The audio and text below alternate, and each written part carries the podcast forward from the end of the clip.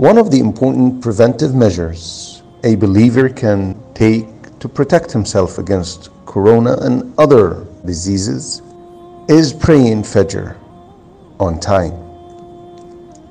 The Prophet ﷺ said, and this is reported by Muslim, whoever prays the Fajr prayer will be under the protection of Allah.